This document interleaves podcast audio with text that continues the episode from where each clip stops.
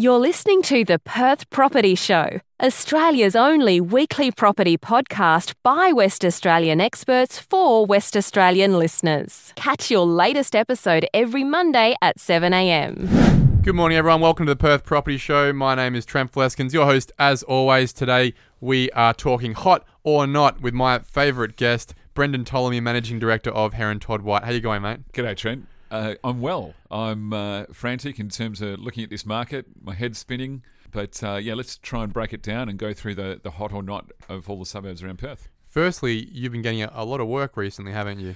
Yeah, look, we're, as I say, we're pretty frantic out there at the moment. Um, and we're at the confluence of work coming because of construction loan grants. So we saw a lot of that pressure pre Christmas, but there's still flowing through. Then we're seeing uh, purchase activity, so people out there buying properties and obviously getting finance, and so those finance deals or contract of sale deals flow through to us from the banks. And the other thing we're just starting to see is the refinance work. So obviously, lots of people would be very conscious of uh, interest rates dropping. I think uh, you might know better than me.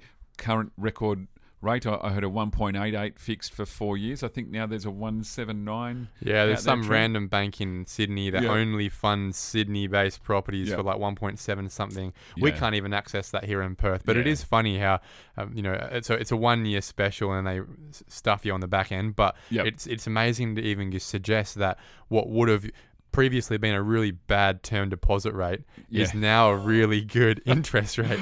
uh, it is. It's phenomenal, and I suppose you know, in, in, terms of advice to listeners, certainly should be checking their mortgage rate and uh, looking to to hit their bank up, whether it's an existing or a new bank, and just say, "Hey, look, am I on the best rate?" Yeah.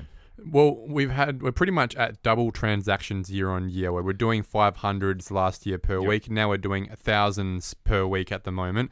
Mr. Heron, Mr. Todd, and Mr. White must be rolling in money. I would have thought. Uh, I don't know where Kerry Heron is at the minute. He um, would be playing with his farms in Queensland somewhere. Yeah. Uh, Alan Todd's passed away, unfortunately. Yeah. Uh, and Glenn White has just sold his shares down in Acumentis, so um, I'm not sure what he's up to at the moment. yeah, yeah. Well, the point being that with all that volume, uh, there's just a lot of work going around. A lot yeah. of real estate agents making a lot of money selling and uh, moving property. A lot of settlement agents getting a lot of work. A lot of mortgage brokers, and also the valuers. Just uh, that much volume coming in. What it means is just generally in the property industry is just a lot of buzz and uh, another industry where there's probably going to be some more disposable income, and people that work in property also like to invest in property as well. So hopefully, some more investors coming into the market. Yeah, it's really interesting. Our workforce is up by 20% since July last year. Uh, Does that mean that they were slacking off the year before, or that you're stretching them too much now? Because you're going to put 20% with a 50% increase. no, so our volume hasn't increased by 50%, but um, probably just want to do a shout out to, to the government in terms of the, the grants. Uh, that's direct stimulus has ended up in jobs in our business. So that's 20 people that have got a, a job now that wouldn't have had a job, obviously, in, in the last year or two. Great. Um, some of those are graduates as well. So they've, they've got a job for probably in their career as long as they want it, essentially. Yeah, fantastic. Shouldn't tell them that because they'll come and ask for a pay rise or something. But, um, yeah, so it's, it's a fantastic story. And it's probably something that obviously in the, in the election cycle might not be on the front page of the paper, but um, the grants have had the effect in terms of creating those jobs out yeah, there. Jobs yeah, jobs people don't think about. Everyone thinks about the tradies, but there are also yep. a lot of professionals getting work. Yep hot or not. We've never done this before, but yeah, it's a cool idea that, that you had. Instead of just giving a general update, and which would be really quick this time, of just saying, yeah, things are good. Cheers. Yeah. Uh, let's be a bit more specific and go around the table. And, and you've actually gone around the table with your team of valuers, haven't you? Yeah. So we've got uh, over 35 valuers in our business. Uh, they're all over the state every day of the week. Last Monday, we had four people flying out of the airport. We were going to places like Esperance, Geraldton, Carnarvon and Newman for the day to go and do our work. But in Perth Metro, We've got valuers in suburbs all over Perth every single day. We've got our finger on the pulse. Uh, we are upfront concerned about the activity out there in terms of it being uh, a little bit too overheated, but we don't run the market. We don't call the market. We just analyse the market. So, does your job get easier or harder right now? I right assume now, that your insurance policy might get a bit cheaper.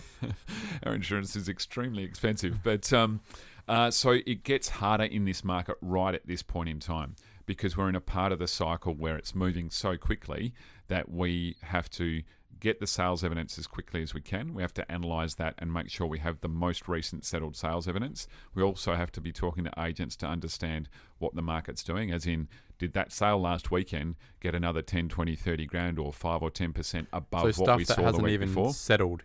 You're allowed Exactly. to use that stuff. Yeah, so we can consider those under offer sales in our in our valuations. And the pressure that we're under all the time is to get that value right. Yeah. And we can't just be conservative and turn around and say, hey, we, we think it's worth X dollars. We need to follow the market because that's what the definition of market value says. So your guys have to work harder now because they actually have to take initiative to go out and talk to agents where stuff isn't just sitting on Landgate or RP data. It might be in the middle and live right now, getting settled at the moment. Yeah. Are you seeing situations where you're having to say, look, this is too heated, we can't support this bank, I'm sorry? Or you're trying to support what is most, you know, obvious to most people in the market, a structural shift in prices. Yeah, so we'll support that structural shift when we see the definitive evidence. Uh, so we want to see, you know, one sale. We also want to see another sale. We also want to understand what's happened in the transaction. So were there was there one one-off buyer buying something for X dollars, or were there three, which is often the story. You you'll see those stories at the moment. There's three offers, and they're all around about X dollars, and so it sold for that, and we took the best best structured offer for for the vendor.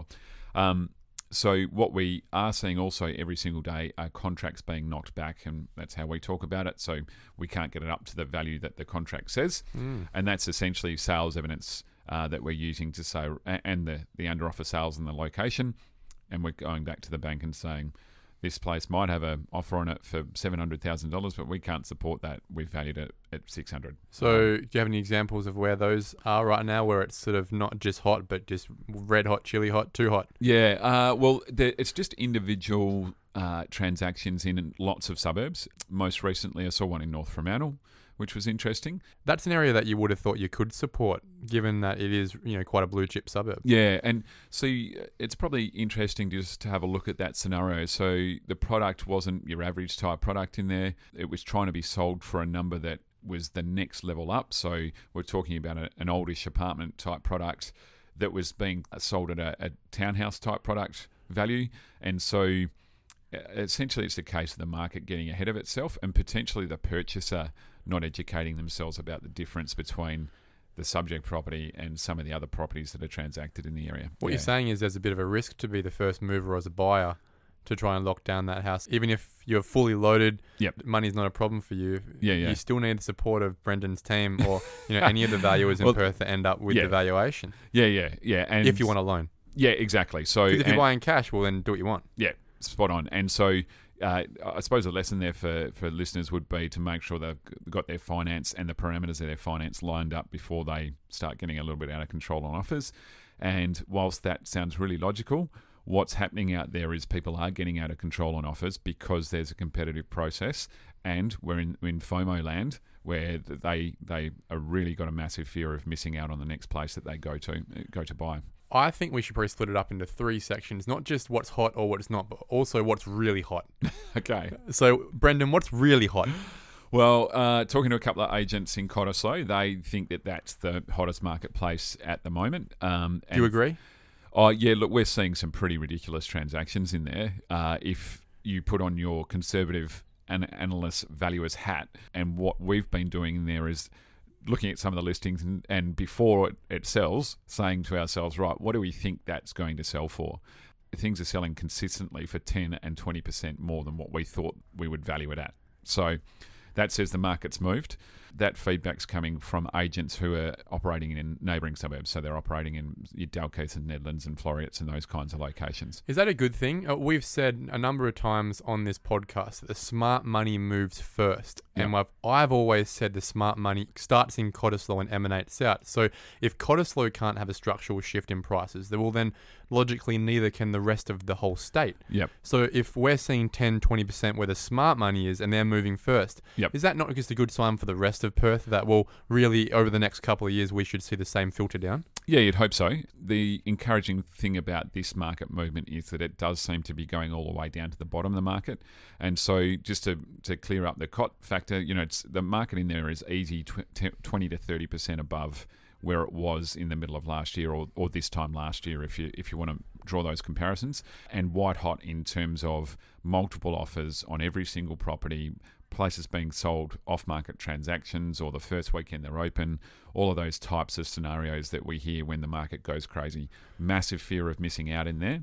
Not sure about sustainability. I don't have a crystal ball, but there's a massive lack of supply and a very good demand. Is it above 2014 prices? Uh, so there's one sale that we've analysed in there that, funnily enough, was an 08 sale. So let's go back to that previous peak in the, the cycle. Really decent money for back then, looking at the product, and you know, very good product. We're talking around the four million mark, and that is resold now. Now, haven't been able to confirm the sale price yet, which is where agents need to be a little bit cagey about information on their clients, and we'll see what it sold for once it settles. But uh, it looks to me like that sold for over four million now, and it was under four million in the 08 peak of the market. Yeah, and look, that's whilst Cottesloe, I would agree, is the hottest market in Perth right now, and there's a lot of money flowing around there from places. People question where was that money a year and a half ago. I'm also seeing similar records being hit in normal suburbs as well. So I think we're getting at least back to our 2014 very quickly. But it is crazy how only six months ago we were not in this situation, and uh, in a lot of suburbs, which we'll talk about today, I have seen like for like a good 20 25% rise in prices in six months. Yeah. It's so hard to justify. Yep. Yeah, and that's our concern as valuers because the flick, uh, the switch was flicked so quickly in six months. Where we've we've seen these blips before, we understand how they work. You know, the 2013 one and the 2014 one, and they were quite local localized. Some of those peaks in the market activity, you could actually say, well, you know, I remember back then we'd talk about say Como and South Perth had this crazy little blip where all the stock got cleaned out really quickly, and it didn't matter whether it was a villa or a single residential dwelling everyone came for those locations. Uh, this time round, within six months, pretty much every single suburb in Perth has gone nuts across almost all products. We've been calling this though since the 2nd of December 2018, I think it was. Yep. It's not just a derivative of the build up of what we thought was a quite a prudent calling three years ago. Yeah, it's really interesting to go back and have a look at uh, the answer that we were giving everybody go and buy something. Uh, and we were pretty forthright on that, I thought. Yeah. Well, I bought in March 2019. Yep. Yeah. Uh, yeah, it's really interesting in my mind watching people go to buy how they move their way through that process, how long it takes some people, how their decision making process works, how desperate they get. And I suppose if you look at that period between 2018, December 2018, and now, maybe people needed to be a little bit more desperate back in 18 and 19 Mm. uh, and a little bit more confident. Um, That's trigger shy at the end of the day because I think they're paying for it now. If Yeah. they, in a more orderly fashion, were making purchases over the last couple of years, they wouldn't feel so desperate now. But it is really a derivative of also the rental market. Yep. What else is hot?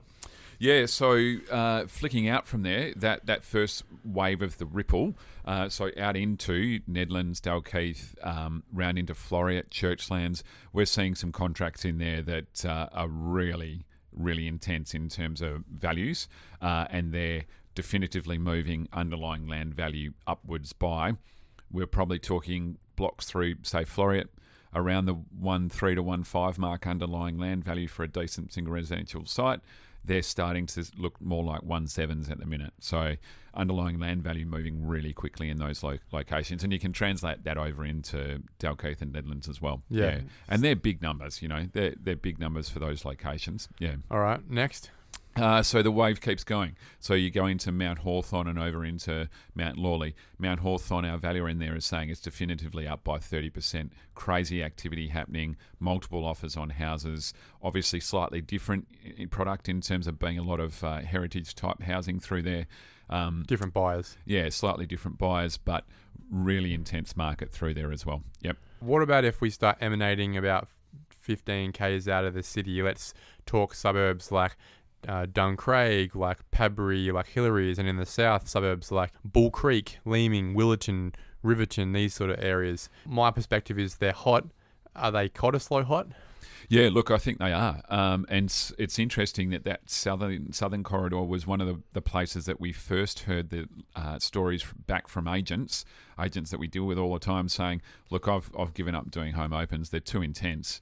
How can I say to my vendor that there's going to be hundred people through your house on Saturday morning? You ruin the house. You need a carpet cleaner every Sunday morning. exactly. And just imagine being that vendor. So you, you go off for a coffee and come back an hour later, and the play it's you know it's like you've had a concert at your house or something. Uh, yeah. Uh, so they started the the process down there through Willetton, Leeming, Bull Creek, those locations of having to be a registered buyer. Uh, getting the email to say, look, this home is on the market. Here's the listing. Take a look at the photos online if that is in your wheelhouse in terms of something that you're interested in, I'll create a short list of potential buyers. We'll then go through to the, the inspection process with the, the top 10 or 20 people. Uh, and, and I want to know that you're pre qualified for finance and you can afford this, and then we'll get to offers. So, those markets, uh, th- that story is um, probably back from a, a kind of um, January, maybe even December type story where, where those markets were moving really quickly. That's when we heard that that, that information. That Yeah. I've noticed as well. Yeah, the market step change really was after Christmas. I Yep. think everyone has come back from Dunsborough and realised they got a lot more money in their We've got some account. good cliches going yeah, today, we do. we? I love the cliches. Pretty much since the first week of January, the second week of January, I noticed that it's just become mental. Yep. Mental, mental, mental. And most of the agents I speak to, they don't write offers anymore. Yep. They will say, just email me, you know, your, well, here's a form, you know, a DocuSign form, what sort of thing. Email me whatever it is the number is. Yep. And the person who puts the number one uh, offer up, then they will write an offer with that person Yeah, yeah. which isn't even really legal to be honest. Yeah. But because it's become so burdensome in an administrative point of view for the agents, they can't write forty offers. no. They don't have the time. Yeah, exactly. Uh, they're moving so so much stock so quickly. Yep. The days on market these days, uh, which I spoke about last week.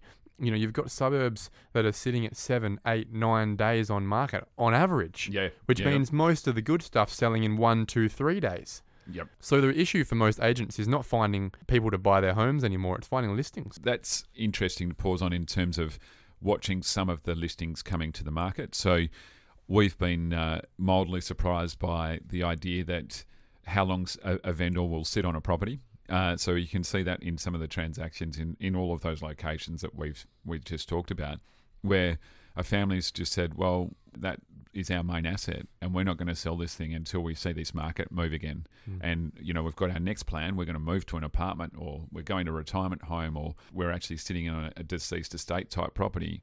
But people are prepared to be really patient when it comes to those assets and wait for the market to move. What's not hot? What's cold? Or what's lukewarm, I should say. Nothing's probably cold. So apartments are still lukewarm, but they are just starting to move. I think in the last month or so, we've just started to see people move into them. And again, this is the, the fear of missing out ripple, moving on to the next product. So I'm an investor in the market. I've missed out on a single residential dwelling, or development sites have become so hot. I know the rental market is overheated. I know that the return is going up. I get no money from the bank for my interest on my, my savings. So uh, what, what's the next asset I buy? And I'm going to buy an apartment. So, are these are these used apartments?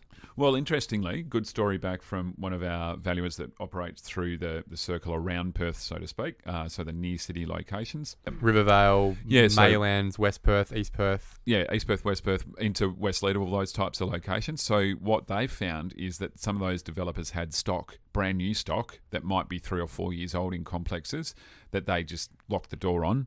Obviously, they didn't want to rent them out because then it becomes used stock. So they can still sell that stock as classified as brand new.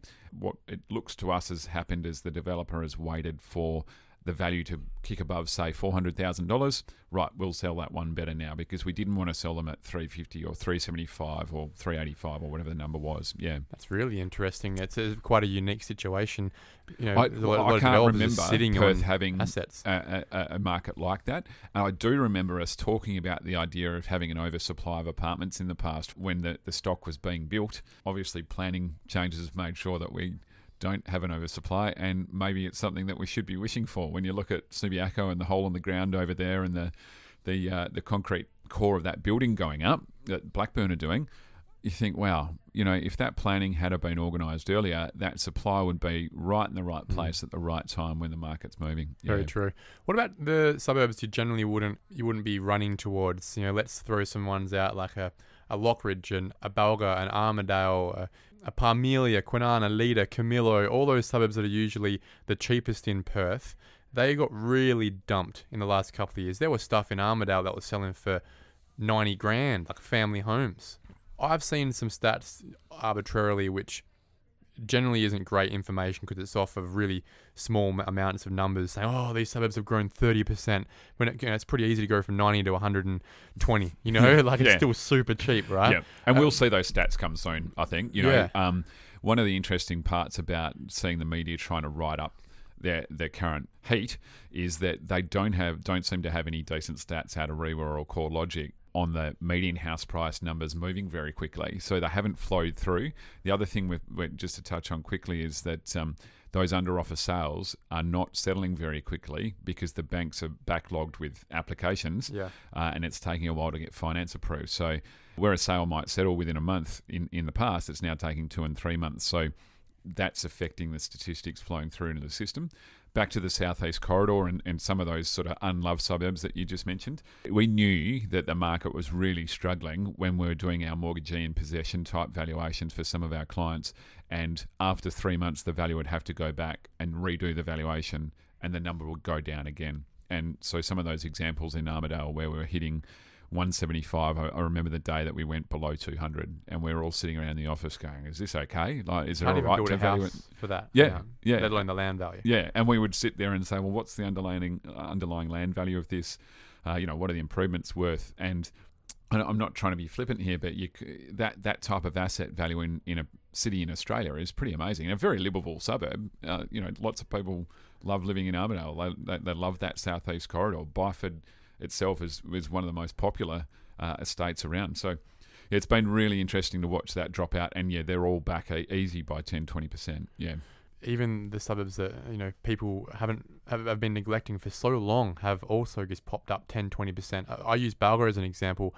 Uh, you know, the development blocks that were there, you, you nearly couldn't get them away for 300 grand a year and a half ago. Yep. Now agents are brashly trying to list them for 400 Yep. yeah. Yeah. Just overnight. Yeah. And and you you go, come on, mate, you're having a laugh. Yeah, and so uh, again, listeners should just be really careful about people spitballing numbers out there. You know, vendors are, going to go and have a crack, uh, and the agents are going to be more than happy to grab a listing. They're, they're going to be struggling to get listings, so they're going to take anything and try anything on, essentially. So, as we've always said, through the down market, in the up market, try and do your research, get some professional advice. I know that your job is to be risk conservative, but in a market like this, is it more risky to sit back and watch it because you are quite conservative and you don't really believe what's going on? I know we don't have a crystal ball, or is it more risky to pay that extra little bit just to get on the ladder with the view that yes, we are about to double in prices in the next four or five years? Yeah, well, Because that's a huge assumption, but it's one that a lot of data is pointing to, in my opinion. Yeah. So I, I suppose uh, every buyer is different. I would encourage everyone to sit down and, and nut out their motivations. Why am I buying this property? Everyone's got a different purpose yeah. there. Is it to make money or is it to have a home? yeah, exactly. Yep. And so anyone looking to, to have a home that can handle the, the, the debt um, that they, is required to buy the property. Especially with these, with these really cheap interest rates. right. Exactly. So my, my advice to friends lots of time when they're buying, usually not in a market as hot as this, is, you know, if it's another 20, 30, 50k for the place that you really want, then you go and offer that if that's that's what you decide it's it's worth Yep. because you've obviously walked through it together. If it's a family home the whole family have walked through it and said this is the one we want. This is the location we want to be in. You've got 30 years to pay that extra 50k off. Now, having said that, this is the market where you don't want to be walking in the door and offering the extra 50, 100k just because the interest rates are 2%. You, you want to make sure that you've done your servicing calculations on, you know, 4, 5, 6% interest rates to make sure you're solid for the future. Yeah. It is something that I grapple with at the moment a lot. Uh, my job is to buy good pro- valued properties, especially in the development space, and my job generally is to say no Yep. you know, 99 out of 100 times. Yep. And what I'm finding is it's very, very hard to say yes right now uh, with clients' money because what we have seen, especially the information that you're talking about, are a lot of owner occupied homes. Yep. And a lot of development blocks. And these are the ones that are representing the sales that are doing very, very well. The stuff you're scratching your eyes at, right? Yep. Uh, but what we haven't seen yet move as fast, and I'll get your opinion on this, is the unit market, the townhouse market. It's Yep. probably moved a little bit. It's probably moved 5% in my opinion, but it hasn't moved 15, 20% in the last six months. No, spot on. And so that might be an opportunity for investors to look at, might be an opportunity for first home buyers that have missed out on grants or don't want to build a house or don't want to live in a new suburb. There's still opportunities there. Uh, we don't want to get everyone rushing to that market, but uh, the realistic angle here is to step back from what's going on in terms of single residential properties and say, well, where does the money go to next? And in any city around the world, in particular, if you look at Sydney and Melbourne, people change the, their idea on how they're going to live. They, they go, well, I can't live in a single residential house and have a shed out the back and all that kind of stuff. The culture shifts by necessity. Yeah, exactly. And so you end up with townhouse options, unit options, apartment options. And so why not go looking there whilst it's still not overheated? Yeah. Uh, I think personally that the fact that 47% of Sydney's residential market is now apartments is not a reflection of people's preferences, but the shift in culture due to necessity of Yeah. price. And that's Yeah. all. If anyone, I think most people, if they had a choice, would probably be in a nice big single dwelling home, but they just can't afford it. And it's a product of the fact that prices are double and Yeah. they make no more than we do. Yeah, yeah, yeah, spot on. And uh, there is restriction on supply, and so that's something that we can look at from this coast into Sydney and say, well, uh, Perth over the last fifty years has never had a restriction on supply. Our, our planning laws have said that we can just keep going north of Yanchep and cutting up land and and creating blocks. We Till can now. keep going to Mandurah and we can keep going out to the hills. Guess what? Here we are now. We're, we're actually at critical stage, and there is some more in Globo land out there, and we've got a decent amount of supply, easy another 10, 20 years of supply out there. But we know where those boundaries are now, and we know that pretty much every developer has gone and bought all of that land up and is, is sitting on it for the future. But it means that we get that little bit closer to that Sydney market, to that structural change where the options of going to buy your block of dirt in the extremities of Perth metro area and building your house will not be the option that that's there for the next generation essentially. Yeah. Does that mean we can look at Sydney as our crystal ball? Yeah, it's it's uh, hard because Sydney has a really hard border around it physically. Uh, so like, topographically, you mean? yes, yeah, exactly. And so Don't we as well with our with our hills? yeah, yeah. Um, I, I tend to think that Perth. The, the big difference here is just the amount of density that would be available to upscale in our existing suburbs. So there's a lot of supply within there to come into the future, and that should keep a, a, a rein on values into the future. Every Yeah. time someone develops a family home into a, a triplex or townhouses, that's one less family home available. Yeah. right? Yep. shortening supply again and again and again in the suburbs, and you know slowly into the western suburbs as well. Yep. Where the major option going forward will not be the four by two or the four by one or the three by one on 800, 1,000 square meters. It will Yep. be a townhouse or a villa. That will be the predominant asset class in property one day. Yeah, yeah, yeah, absolutely. Back to that original question, you say, well, why wouldn't I go and buy something now and, and, and move to that next lifestyle, it, uh, as in the near city apartment, townhouse type lifestyle? Yep. To round this out, we've to- spoken about a lot of properties representing nearly eliminated downside risk. Yep. And a lot of blue sky. Are there any places you would suggest in Perth where you would say, you know what, I still wouldn't buy there? yeah, that's an interesting question. So before I get answer that question, there is one category that we probably could touch on as well. Yeah. and that's that lifestyle type property. Again, really hot market. So I'm thinking here southeast corridor where you get your lifestyle type properties, some some horse type properties, those kinds of things. Around up into the hills where places like Darlington are white hot at the minute. Even the base of the hills in Martin, we're seeing some really strong values in there. And that's that reaction that's been in the media a lot about people going, oh, gee, co- post COVID, bigger block, I want to be uh, in the tree change Yeah. environment. Your so Boyas, your Lesmurdies, your Yep. Kalamundas. yeah, and some people in those locations have always lived there and- saying, you know, looking back down the plain and the beautiful view from it there, saying, well, why isn't Gooseberry Hill going crazy? Why Like, uh, isn't this Bel Air? Why isn't this Hollywood Hills? Exactly. Yeah. And so, yeah, their moment in the sun and, and the white hot heat of the market is, is with them now, too. Yeah. Uh, so, where wouldn't we buy it? I, I suppose there's no suburbs that I'd be bold enough to single out and say don't buy, buy there because I don't want to end up uh, Where in do you Kim think we'll- McDonald's. um, Where do you think will underperform compared to the rest of the market over the next swing? Yeah. We're- I think we're both on the same page now that we have been justified in our th- two and a half year ago uh, Oracle views. Finally, the rest of the market has, has seen it and moved really quickly since Christmas. Uh, but there will always be really, really in, in markets like this where everyone's winning, there will be places that are winning massively and places that are really just hitting inflation or just above that. yeah. Where So are they? Those those newer suburbs are still a concern for us because you're bringing a massive amount of supply. Although those new new houses there that are being built with grant money or have been encouraged because of grant money, uh, you clearly will have uh, 2020, 2021. 2022 built houses everywhere in those those newer suburbs, uh, and not all of them end up uh, being a fa- happy family home. You know, that that some of that supply will end up on the market, and there's a good chance they all end up on the market at the same time. So you're creating large supply where there may not be strong demand into the future. Yeah, Okay, I would rationalize that by saying that I think the growth in values in these suburbs comes purely from credit uh, loosening. That as credit has loosened 20, 30%, we will see those suburbs probably just rise artificially by 20 or 30%. Yeah.